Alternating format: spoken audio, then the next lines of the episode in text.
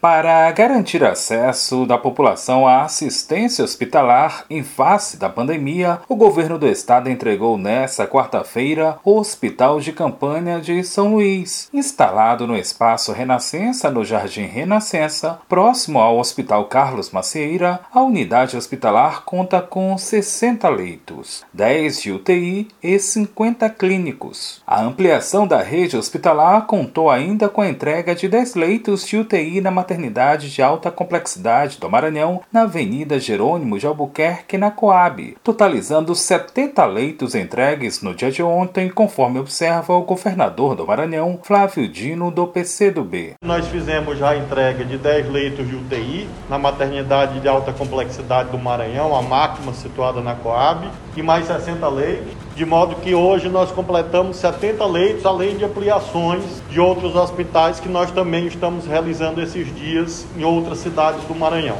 A próxima entrega que faremos será na cidade de Caxias. Fizemos recentemente em Bacabal e em Pedreira. Tomando como base o cenário epidemiológico que se apresenta no estado, o governador Flávio Dino acredita que os 850 leitos adicionais para a Covid abertos este ano se mostram suficientes. Nós acreditamos que com esse processo de ampliação que já realizamos, com a abertura integralizada hoje, chegando a 850 leitos adicionais para coronavírus neste ano de 2021, chegamos a uma capacidade hospitalar suficiente para atendimento do cenário com o qual nós lidamos, atinente aos indicadores epidemiológicos dos meses de abril e maio. Acreditamos que são os meses mais desafiadores que teremos, professora, nesse período. Cerca de 500 profissionais foram escalados para atuar na linha de frente contra a Covid no Hospital de Campanha de São Luís. Da Rádio Universidade FM do Maranhão, em São Luís,